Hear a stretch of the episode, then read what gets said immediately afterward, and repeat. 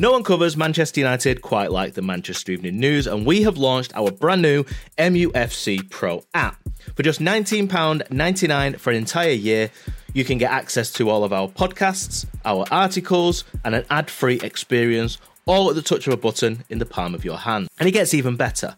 Until the 1st of February at 11pm, if you sign up, you will pay nothing for six months, giving you full, unprecedented access to everything the app provides, including articles that you can listen to when on the move. Don't miss out, sign up today, and we will see you there.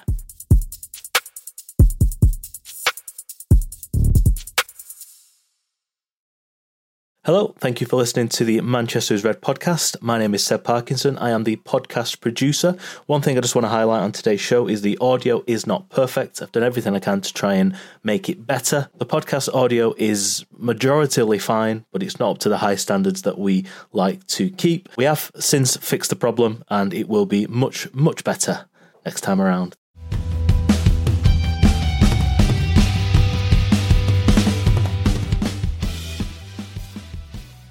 Hello and welcome to the Manchester is Red podcast from the Manchester Evening News. I'm today's host, Rich Fay. I'm going to be joined by Samuel Luckhurst as we look back at United's FA Cup victory against Newport County. We'll also discuss Marcus Rashford and his future at the club, and we will look ahead to United's game against Wolves in midweek.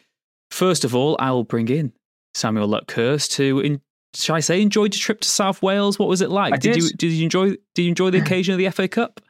I did. It, it, was it was one of the nice things about going to these smaller grounds that you can walk around the pitch because you've not got as much security. Not not that we're security threats, but we had a nice little uh, wander around the perimeter to get to uh, where we were sat in the stands. Uh, we were taking it all in. The little scoreboard. Uh, it's it's almost like there's a little pavilion above the the tunnel, um, above the dressing rooms at Newport, but their newsstand, I, presume it's a newsstand because it was quite impressive and quite modern. They had quite a few hospitality boxes where the the press conference was conducted afterwards. But the site of terraced housing, um, just on the street as you walk to the ground, uh, a, a, kiosk on, on the terraces up up the end where Newport scored in the second half was called uh, Jabba's Hut as well, which I very much liked. So you had all that earthy, that earthiness, that that purism of, of, of the FA Cup, and uh, most importantly, from a working perspective, there was uh, uh, Wi-Fi did hold up. Uh, well, my the Wi-Fi off toppling off my phone held up anyway, and uh, there was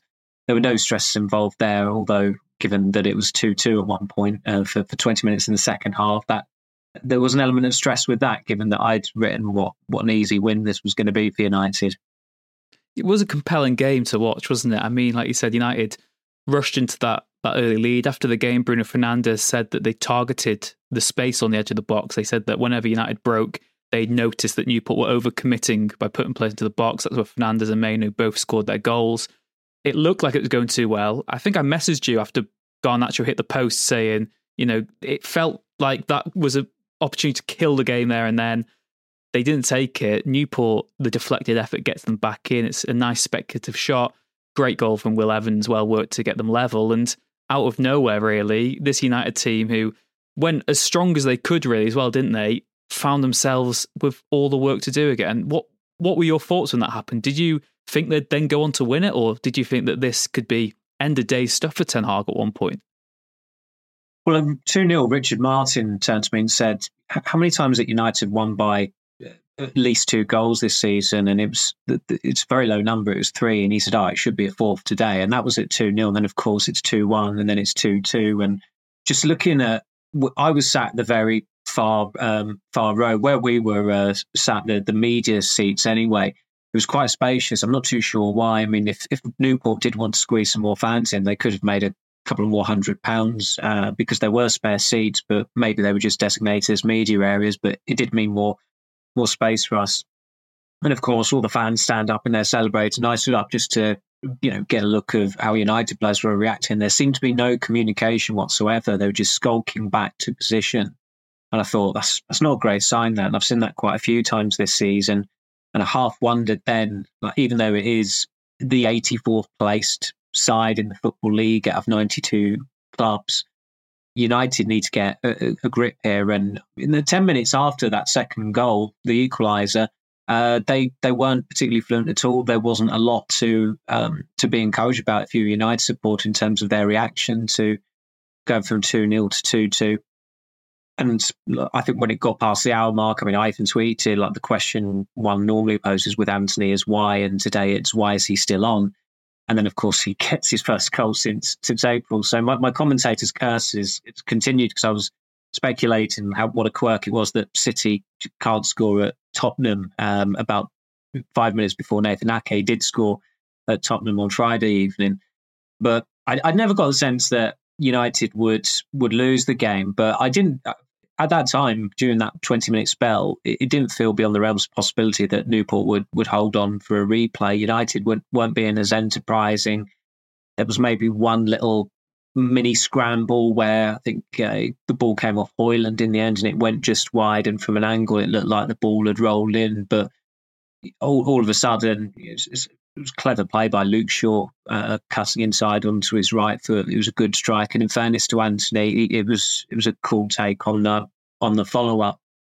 But I think coming away from it, you, you we want to we want to go to Manchester United games and write about a, a handsome win or winning easily. It, it makes our job easier. It's it makes their job easier as well. And at 2 0, the, the start they made, I thought, well, they're, they're going to have this game boxed off before they have their half time oranges. And again, it's not turned out to be the case. Even in the previous round against Wigan, it was a goal from a defender and it was a penalty that was required against a, a, a lowly team in, in League One. And although they scored more goals yesterday, they also they also conceded two goals as well. But it did. I think if you're at home and you want a bit of an FA Cup spectacle um, on on a sat, Sunday tea time, then that third goal had to be a Newport goal for it to be remotely um, watchable or, or, or, engaging or fascinating. And for a brief period of time, I'm sure the BBC's ratings would have been steadily rising when word spread that Newport had actually equalised against the mighty Manchester United. Yeah, the mighty, how the mighty have fallen. Maybe it's like I said, it did always feel though that if United really wanted to go and and go up a, a, gear or two, they could do. Obviously, it's quite difficult sometimes to do that in the match, but even at two all, like you said, did feel like United would go on and, and actually go to win the game as they did. In terms of some individual performances, then we mentioned United had, had gone as full strength as they could have done. Really, Andre Onana was on his way back from Afcon. Do you think he's got to worry about his place? What did you make of Bayindir's debut? Because he couldn't really have done much more than from the goals, but there were a few shaky moments out passing from the back. Well, during the warm up, uh, Tom Heaton and Elyh Harrison, who was travelling with the first team squad for the first time, I think it was you, you wrote, they were passing him the ball on on the deck because we we noticed as we were walking um, walking around the pitch that you know you see the rugby markings, you know immediately the pitch is not going to be in the greatest of states. It was quite muddy, um, and you know, I, I, wouldn't say it was a, a bobbly pitch as such, but what Bayindir is used to training on at Carrington, where it's as lush as a as a fairway at a local golf course, it, it, it was different. And I think early on there was a bit of hesitancy from him. Lisandro Martinez got, got stuck into him, and that, that's another thing that I like about Martinez. He, he there's there are no holds barred there. He'll if if he needs to be on someone's case, he will be. And he was imploring him to you know be you kind of be, not express himself more, but be more more on the front foot and not be nervous. I mean, wearing tights in those conditions yesterday is not, not the greatest of looks because it was extremely mild in, in, in South Wales and the, the, sun had been out for most of the day as well. He handled his first two because I think he made two relatively routine stops before Newport scored and he handled them fine. He made a decent save towards the end, although again it was a save that he should make. I think he did everything that you'd expect him to, but I don't think for a single minute that come the, game on Thursday at Wolves that he'll he'll still be in and Onana will be out. I mean, Onana is Ten Hag's very much Ten Hag's man, given their um, working relationship at Ajax and also just the the difference in fees. Uh, I know sometimes you can look too much into the, the, the cost of a player, but Bayindir is is a tenth the price of Onana, and he was specifically signed to be a backup. And we'll know that if Onana hadn't have gone to Afcon, he would have been starting at Newport as well. I think it's safe to say, given that he started against Wigan, he started in the League Cup game against Crystal Palace in September, and look, I, I in, in, a way, I kind of think it's you know it's, it's laudable of, of Ten Hag to be that that loyal to a goalkeeper, and you know, sometimes it's it looks like blind loyalty, and I think you could make that argument a lot more so with Antony, but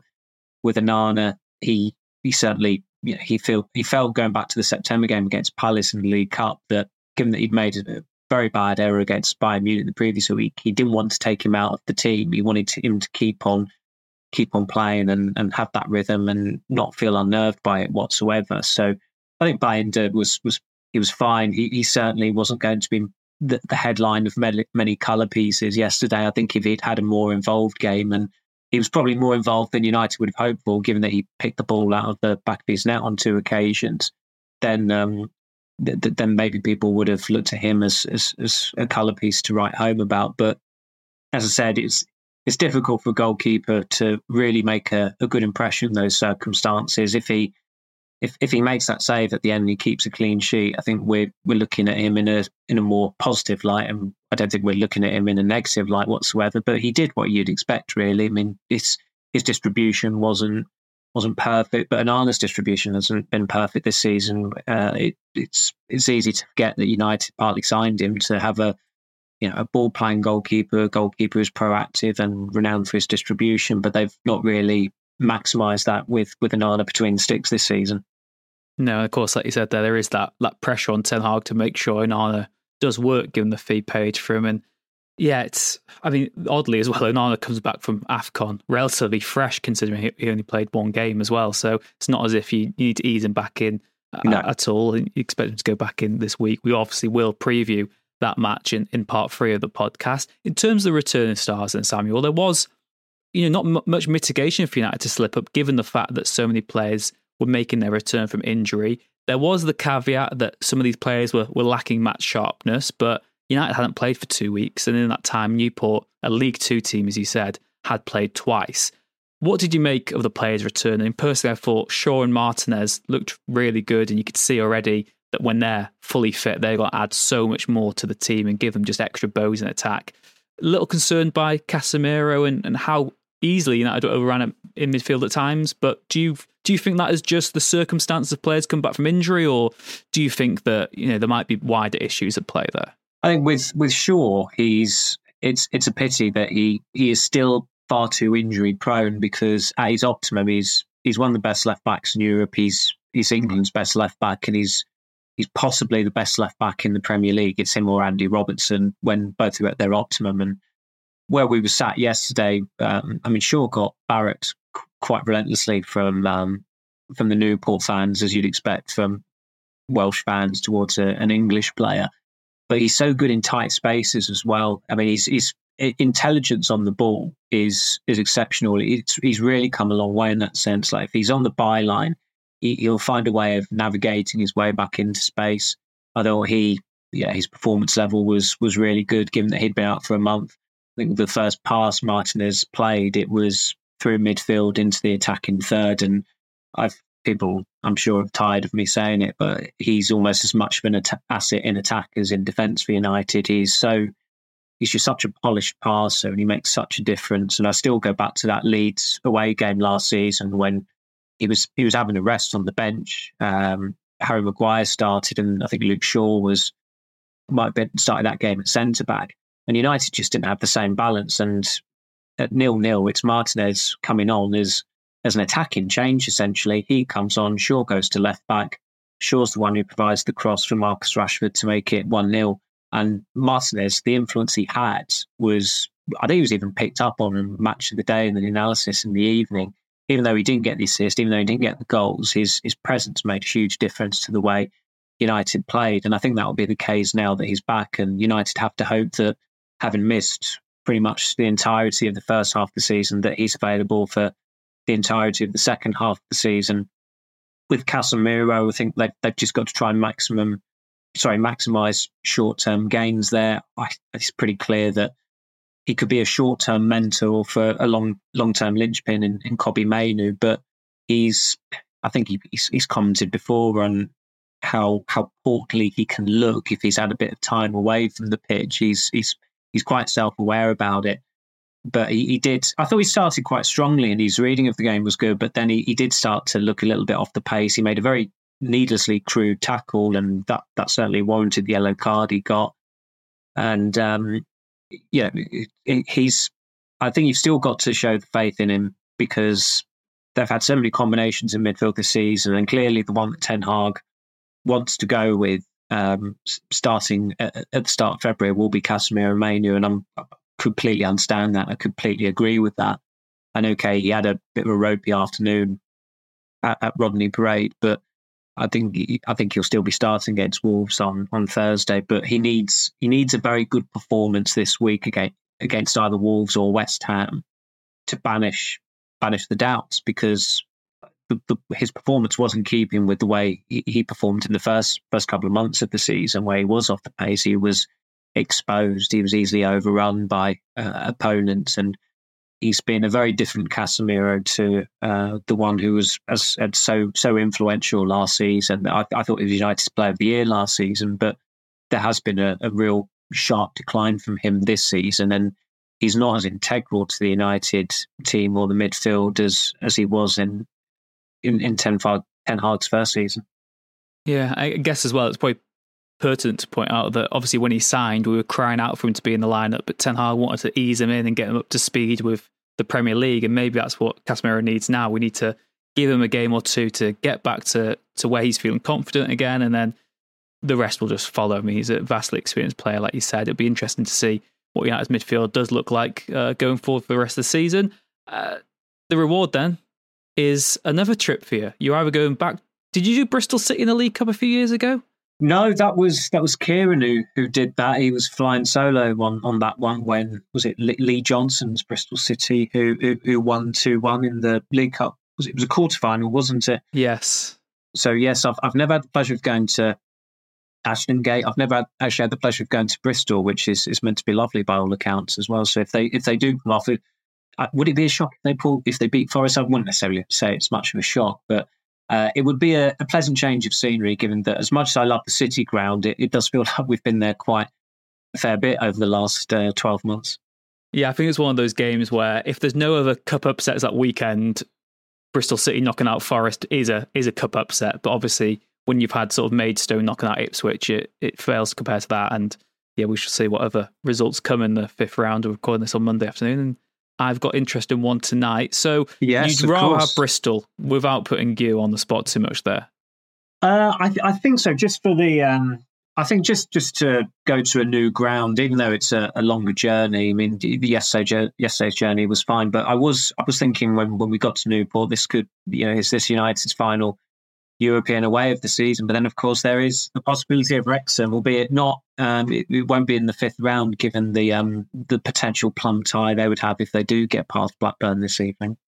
Yeah, I'll save that one for when Stephen is uh, back on the podcast, perhaps. And yeah, I'm not going to get too far ahead of myself. Uh, that is all for part one of the podcast. After the break, we will talk about Marcus Rashford. And right now, as well, we are going to give another plug for Samuel's newsletter. The offer is still on for this one, the Inside Old Trafford uh, newsletter via Substack, you can still, I'm going to read the latest jargon we've been sent today, for just £2.99 a month or £19.99 for an entire year, you can unlock a world of premium Man United content. Sign up for the annual plan before the end of the transfer window, and you get your first six months absolutely free with our best ever offer. So grab your smartphone, head to the App Store, and search for MUFC Pro and hit the download button. Subscribe to Premium and you'll get access, easy access to the podcasts, unlimited articles, and best of all, an ad-free experience. That offer ends on the 1st of February as soon as the transfer window closes as well. That's the MUFC Pro app from the Manchester Evening News.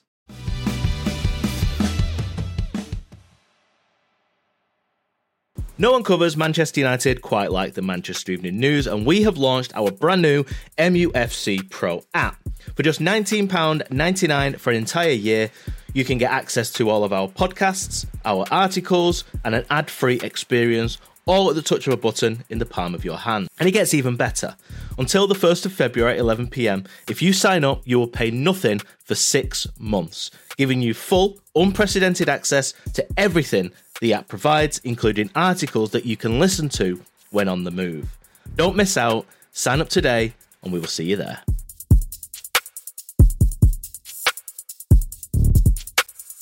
Wow, the double pot newsletter plug there. That'd be on QVC or something, this, isn't it? I mean, something you mentioned there, I'd make a good agent. Uh, speaking of agents, Marcus Rashford arrived at Carrington on Monday morning, accompanied by his brother and his advisor, Dwaine. Um, what is the latest with Rashford then? You were one of the journalists present for Ten Hag's post-match press conference. He said it was an internal matter. What do what have you made of the entire situation? Really, I I have sympathy for Ten Hag on this occasion because th- there have been a number of issues he's had to deal with in his time at United, uh, where it's it's been out of his it's been out of his hands. He was not responsible for Cristiano Ronaldo doing, doing that interview with Talk TV. He wasn't responsible for Jadon Sancho's tweet, and he certainly wasn't responsible for Marcus Rashford going out in, in Belfast. I mean, nobody is for a single second saying that a 20 something should behave like a monk. Uh, everyone's got a right to socialise, and United had a week off earlier this month. Rashford was over in Belfast to see his friend Sean Williams, who, of course, was in the United Academy team. But the issue here is that, and it was raised at the press conference yesterday, was whether Rashford has lied to United about when he was out in Belfast. Uh, when the imagery and the footage came out on social media on Friday, and I asked the club, and they said that they'd been told by Rashford effectively that it was from Wednesday night. He was off on Thursday. It was training on Friday. He reported unwell for training on Friday. That there have been a number of suggestions that he was actually out in Belfast on Thursday night, uh, which of course is is mere hours before a training session the next morning. He was he, he was there on uh, he was at Carrington at nine a.m. on Wednesday morning for that training session. He's obviously at Carrington on Monday morning, this morning that we're speaking, and really, you just it's just a bad look.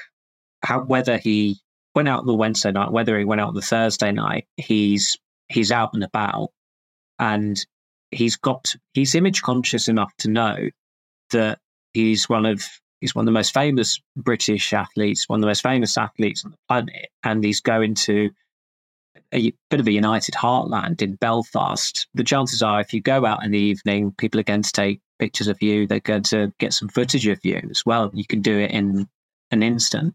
If he did it the week before, when United haven't got a game at the weekend, when the players are off, they're not even they weren't even in at Carrington that week. There's nothing, no, problem at all. And the, the issue with this one is that not just is it the circumstances behind it, and look, United clearly Ten Hag has taken a dim enough view that he used the words um, internal matter yesterday, and as soon as he said that, he thought, well, this is separate to the illness. And United have acknowledged that. They, they've acknowledged that there are two separate matters here. There is him being unwell, which they've taken at face value, which is why he didn't travel to Newport. And there are his extracurricular activities. And that's why he's not been accompanied by his agent and his brother this morning, but his, uh, his, his brother, Dwaine Maynard, also arrived shortly after he did at Carrington. When that happens, it's like this isn't coincidence. There is a reason for that happening. The club will be having some discussions today uh, about the fallout from that to, to get some clarity on it, as they should do. Because not only is it just a bad look, it's already another possible transgression this season because of the, the birthday party he had after hours after the Manchester Derby in October. And Ten Hag said, I asked him about that, his press conference uh, five days later, and he said it was unacceptable. And I remember that later that day, United took the train down to London as, as we did on like cattle class. Um, it was it was like you, you you didn't even have a seat, unfortunately. But I remember that picture, that image of of Rashford at Stockport Station, looking quite withdrawn, looking quite solemn um, or, or sullen, maybe. Uh, completely detached whilst teammates are speaking among themselves, and you know, a picture speaks a thousand words. And it, it, turned out the following day at Fulham, even though he turned up, they said he was injured. He'd failed a fitness test. And the more you think about that, the more suspicious you get about that. I mean, there's there's literally a picture from um, the away dressing room that morning with his shirt hung up. And so you think, well, okay, maybe the kit men aren't privy to every shred of team news and he's, he's travelled down. But did he travel down and was not picked as punishment and he was told to button his lip or was he actually injured? You, you start to start to wonder about that as well. And of course, he's he's, he's been found out over uh, this this trip to Belfast. I mean, this is a week where United have United flown to a different country, technically in Wales. He's flown to a different country uh, that's still within the you know these the UK and the Irish Isles. But the difference with his teammates is that they've gone to play a game. He's gone to play and play in a different way, so to speak. He's he's gone off to socialise, and really, it's I, I feel for Ten Hag because he's he's stayed so much on this period now with um you know players coming back and as, as yeah, I reminded him yesterday, like against Wolves in his 94th game in charge, he could actually finally play his strongest team. He's never been able to do that before. Shaw's back enhances the team. Martinez is back, makes a big difference, enhances the team. Casemiro is back. Hopefully, he will improve. United were probably two players shy of their strongest 11 at Newport. Everyone who needed to be there pretty much was there, who could be there. The one who wasn't there and possibly should have been there is Rashford. And when you're compromising preparations for such a huge month, you do deserve a talking to. And that's that's something that Ten Hag deserves immense credit for during his time at United. He does discipline players. He has he, he's dealt with Cristiano Ronaldo and everyone else is small fry compared to Ronaldo and Rashford will have known that. And what I remember at the time when we spoke to Ten Hag in San Diego, Rashford's lifestyle was brought up, not by me, but, but by a colleague as a question. And Ten Hag gave a, a really good detailed answer about you live the right way, sleep, nutrition, recovery was, was what he emphasized. And we, we thought he was getting that maybe there was an issue with ten with, with Rashford's lifestyle, and he was he clarified that he was speaking more generally about all the players. It wasn't about Rashford. But the more you think about that now, again, that that that is possibly snowballing. It feels a much more person quote now than it did six months ago.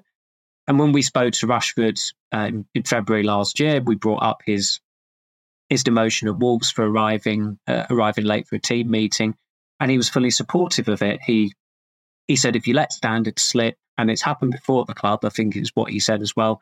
Um, you're, you're not going to get anywhere, pretty much. And unfortunately, he has let his standards slip over this, as he did um, over the the birthday party in October as well. He's he's not he's not a daft lad, I don't think. Uh, he's not obtuse. He he should understand the optics of these things. He's had so many PR advisors. He should know what is a good look and what is a bad look. And he's got a public. He's got a new publicist uh, who should be you should be quite accustomed to bad press because among her clientele are uh, Jadon Sancho and Mason Mount, among others. And really, if they can't get a hold of this and acknowledge that you know, th- there is an issue there, then there's only one thing for United to do with a player who is losing the confidence of supporters and is you know, really pushing his luck with the manager, and that is show him to the door marked exit. Like you said, there there is a so so much to the story, given the fact that, like you said, he's he's a young man. He's entitled to have a private life and to go out, but he's just had two weeks off, and it's the timing of it, it's the look of it. Like you said, it's the optics, the fact that whether it was linked or not, he was too ill to to train. He was too ill to be involved in the squad against Newport, and then he's had this meeting and the internal matter as well on, on Monday morning. So we shall see what happens from that. Of course, you can stick with the Manchester Evening News for, for all the latest on Rashford. I suppose the question to you then, Samuel, is do you think there is now a stronger case than ever for United to actually cash in on Marcus Rashford to part ways? We've spoken about the financial fair play situation, and ruthlessly, if they sell an academy product, that is far more beneficial to the club than it would be selling any other player because it is pure profit. That is how it's reflected on the books. Marcus Rashford is not only an academy player, he is still one who would have a very good market value. Do you think there is a growing case now particularly if Ten Hag stays in charge, that he's actually moved on in the summer. I do, regardless of, of the manager. Um, I I reckon there would be a market for him in the summer, and really any sporting director, if they want to earn their coin, they would they seek that market out as well, and or, or just try and create one. I mean, Rashford is a player who, on his day, as we saw several times last season, he he, is one of the best forwards in, in Europe when he's on form. Unfortunately, he's he's had these peaks and troughs in his career where he's had a brilliant season and then it can be a, a dreadful season. And that was the case in, in 2021 22. And this season is, is eerily familiar, right down to you know, his performance in an FA Cup third round where he's getting some flack off off supporters and it's not going right. And he's he, he was on the same number of goals uh, when he played at Wigan as he was two years ago as as well. And the look, United are in an invidious position regarding their attack because they're light up top as it is. But you look at just about almost every winger in the squad, bar Garnacho, probably, and you'd say there's a case to sell them. I mean, Pellistri, when Omari Forson's coming on ahead of him, Omari Forson came on ahead of Amad as well, of course. And in the case of Pellistri and Amad, they're going to be at United Cup four years come the summer. Are they are they ever going to make a breakthrough, or do you do you, do you cash in? Um, I think there's a case to be made there. Antony is you know, a pretty unloved winger and very much aligned with Ten Hag, and I don't think anybody is, is pretending that an assist and a goal against Newport is, is going to be a turning point. If it does turn out to be a turning point for him and he starts to tear it up in the Premier League, then great. But I'll have to believe it when when I see it.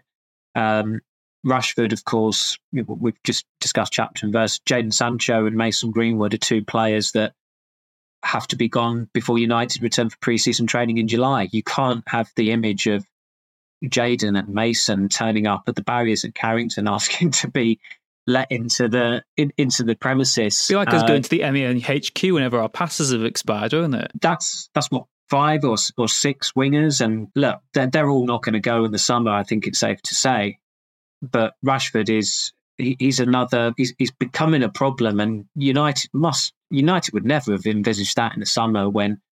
I uh, well, I certainly don't think they would have anyway when they sat down and uh, you know sorted out a new contract for him. But the the leveling off in his form is is a real worry. But this isn't something that's just happened overnight, or um, it's been a, a sudden development. Yeah, United fans were were, were audibly irked with Rashford against Brighton, and that was in mid-September at Old Trafford. So, as I said, there's there's friction between the academy poster boy of the first team and one of the highest earners and the match goers, and he's also testing the manager's patience. I mean, it'll be interesting to see what reception he he gets from United fans next time because he's had some very very mixed receptions to say the least this season. He's he's been sarcastic, he was sarcastically cheered off against City, and then he had a party a few hours later, um, having just been involved in a 3 0 defeat. And at the opposite end of that, pretty much got standing ovation for his performance uh, against Aston Villa on Boxing Day when he was electric, and that was his that, that was by far and away, I think, his his best performance of the season. But when when B, I mean BBC televised the game yesterday, when you've got BBC pundits talking about Rashford without even dwelling on the illness aspect of his absence and just how he's conducted himself as a professional, he's he's losing allies at the moment. And really, it would be unfair if um, come Wednesday, Ten Hag is the one fielding questions on this because I think United or Rashford need to take ownership of this situation now and offer an expl- explanation or offer clarity before we're we're bidden into Carrington on, on Wednesday afternoon. Very timely as well. The fixtures ahead. It was Wolves away last season when he was dropped. Exactly. For being late at that meeting. And then it was West Ham at home where he scored that brilliant header as well, wasn't it? As well. And they're the two games that are coming up this week. So we shall see if we will even see Marcus Rashford in the United shirt this week. Like I said, we'll keep you up to date with that on the Manchester Evening News website. That is all for part two. Join us after the break when we look ahead to United's trip to Molineux.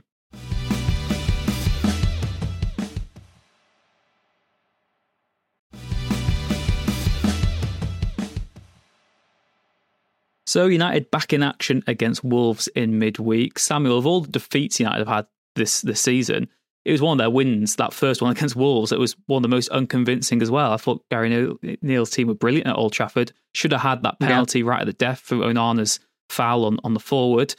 it's not going to be easy, is it?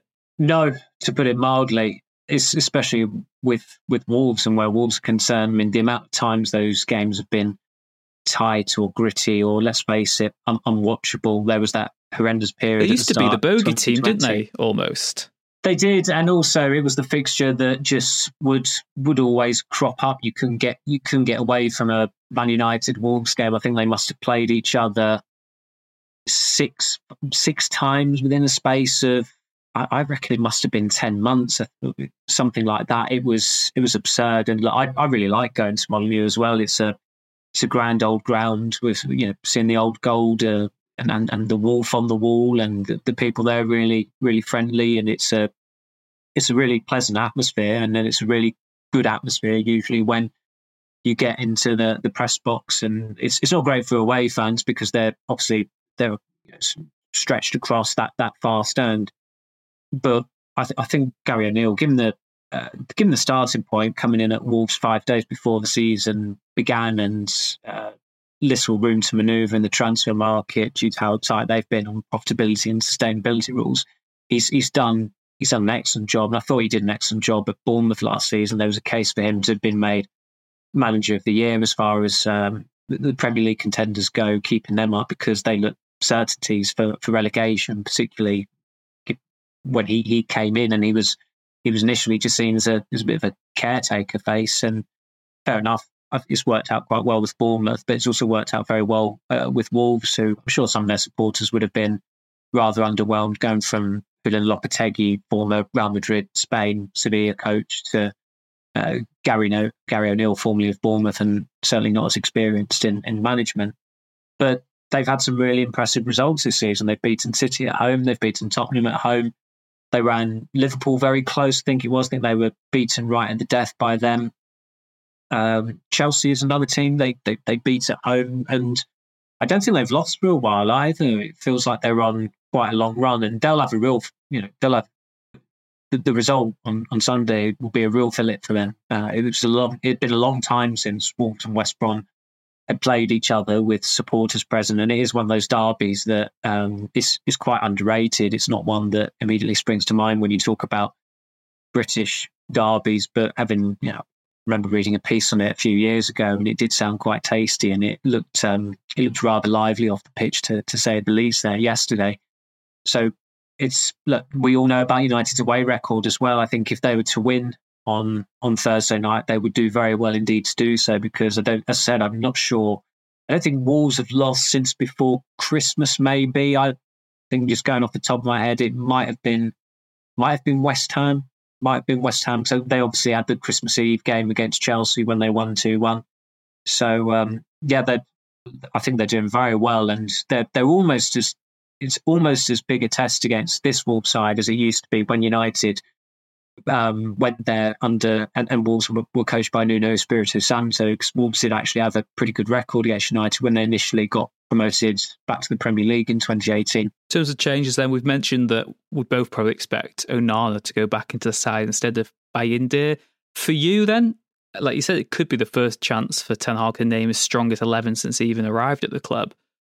Do you think he will do that, or do you think Rashford is the only question mark heading into the game now? I do think you you've hit the nail on the head there. I think that's the the question mark, and Ten Hag will have the option to provide clarity on that on on Wednesday as to whether he's in the squad or not. Of course, when Ronaldo uh, cleared off before the final whistle against Tottenham last season, United made it clear before the, the Friday press conference that he wouldn't be in the squad for, for the game against Chelsea. And maybe maybe there'll be a similar outcome here. I mean, as I said, when, a when a player is you know, followed into training by his his representative, you know that that there's something to discuss there. And United have been very coy on that, unsurprisingly, this morning. They've reiterated that it's an internal matter, and I'm sure we'll hear that phrase a few times more during Ten Hag's pre-match press conference on on Wednesday.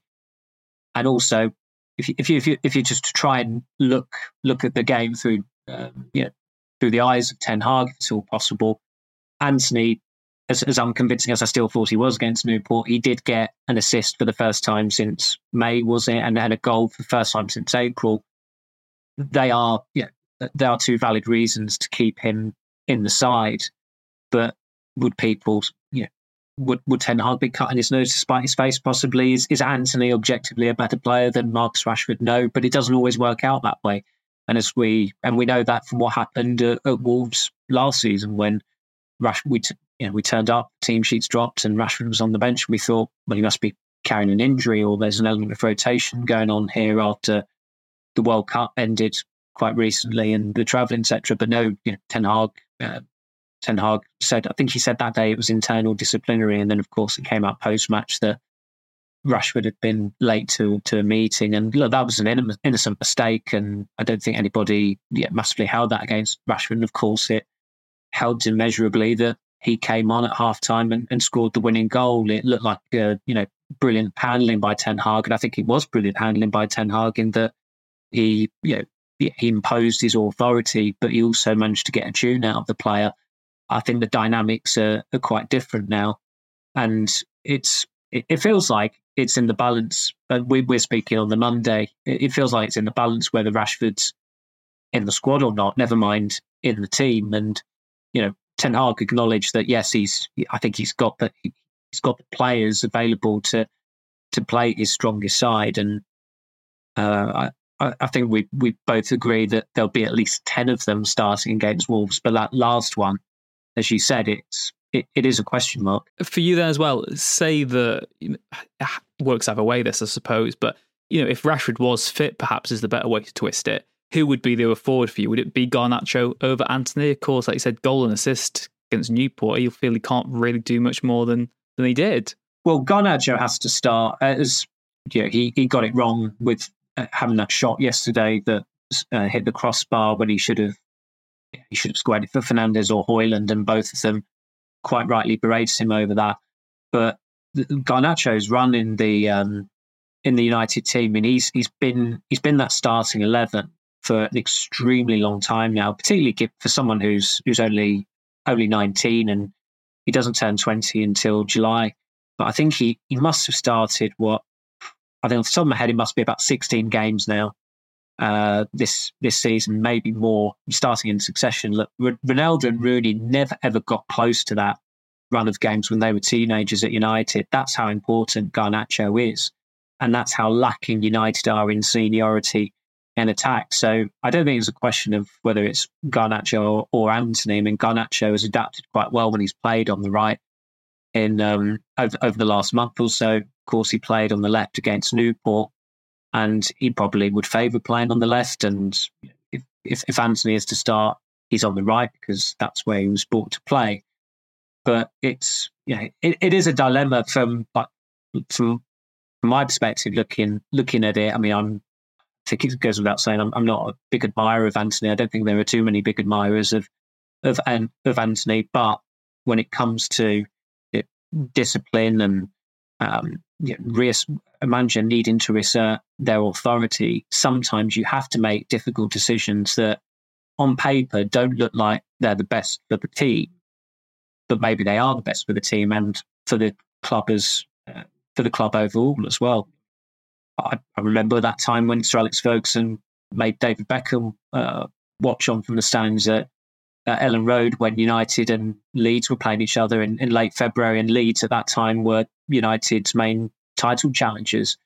Uh, back in back in 2000, United won one 0 and at that point, like the questions about Beckham subsided because United had won, and it was it was Ferguson managing the right way uh, because Beckham had turned up late for training a, few, a couple of days earlier.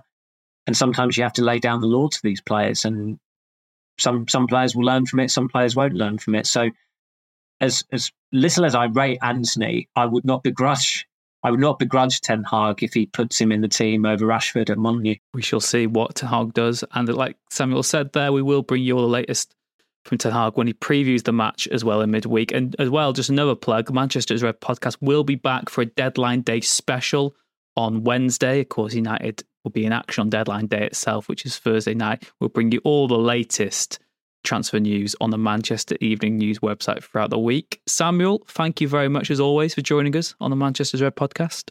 Thank you very much, Rich. Appreciate it. And thank you very much, wherever you are in the world, for tuning in as well. As always, please do leave a like and subscribe if you haven't already. Once again, a plug for Samuel's MUFC newsletter. The link is in the description below. You've got until deadline day to take advantage of that offer. Take care, and we'll see you again next time.